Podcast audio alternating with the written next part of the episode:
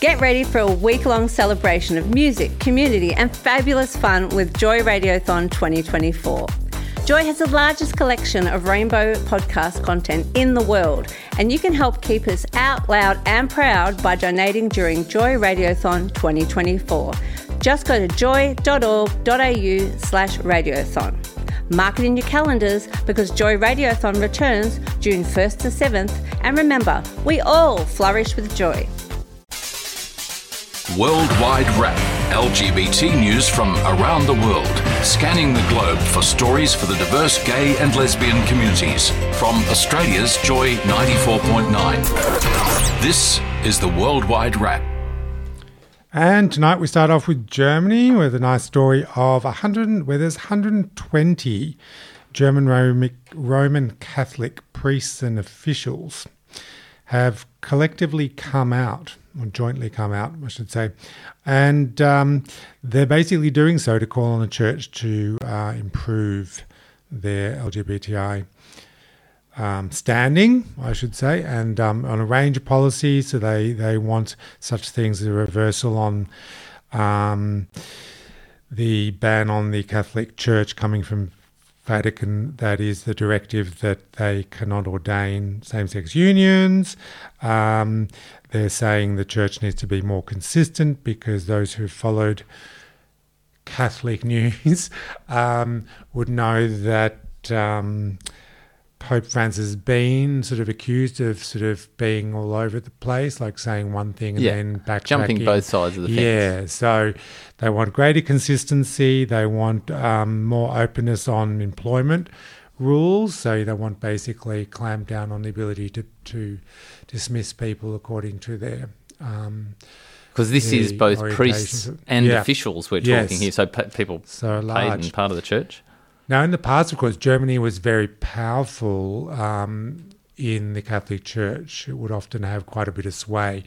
Who knows what impact this will have um, in the 21st century because Germany no longer, you know, represents really such a powerful voice within the Catholic Church, you know, with more voice coming from South America and.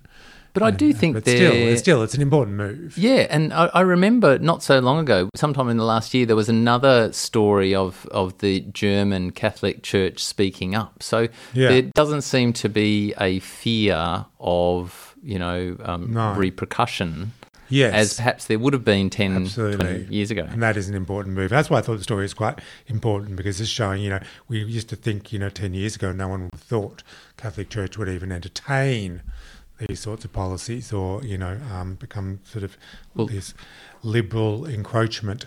And I remember when um, Pope Francis first came in and he sort of um, was photographed speaking to same sex couples, and he sort of made some statements which l- people started getting excited. Is he yeah. going to take the church in a different direction? But uh, that certainly has not been proven to be the case. No, no, absolutely.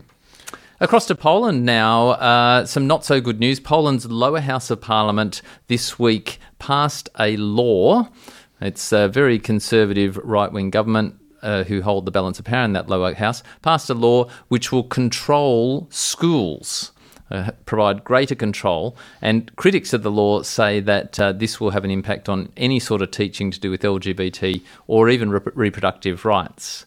Uh, the bill was passed, it was pretty close actually, 227 to 214. Um, it now moves to the Senate, where the uh, government doesn't control the Senate. So, yeah, well, this is the great challenge hope, to come. It? I mean, you read this and it's like that, you know, when, quote, they say, uh, you know, they want to block any programming that would, quote, be a threat to the morality of children. Yes, as the, a, as who's a, looking after the children? An Australian defense. teacher, my eyes, people are rolling, spinning in my sockets um, out of boredom of seeing this um, again and again used as a defence by conservatives, morality of children.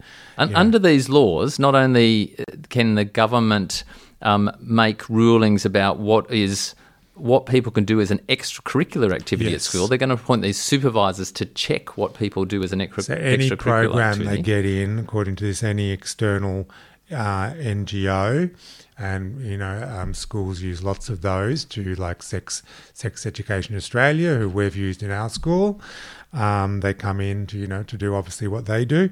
Um, yeah, we use a lot of NGO type organisations who work in the education field, and yeah, as you say, they're now going to have to get permission from some. And they can you know, fire the principals if they don't like what Yes, they're doing. and yes, the ability to fire principals. Yes, absolutely. Now, the Winter Olympics is coming. Yes, and this is a good news story. Um, we have the uh, so a, a US uh, figure skating champion has come out as the first non-binary Winter Olympian, because this story also tells the Summer Olympics um, have already had their first non-binary um, Olympians, and so um, so uh, they use the pronoun they them, and um, they are a, uh, a part of a team with a um, partner who also likes to push the boundaries. She's sort of, you know, breaking away from rebellious. Apparently, that is. You know, think about it. You, they're always wearing. The women are always wearing skirts. So they're really trying to just say, look, you know, I want to break away from this uh, masculinity femininity narrative, the sort of Romeo and Juliet stories that are so typical are nice. And I've got to say, I'm I totally on board with this because I find figure skating um, until recently has been really heteronormative in its um, depiction. So good on them.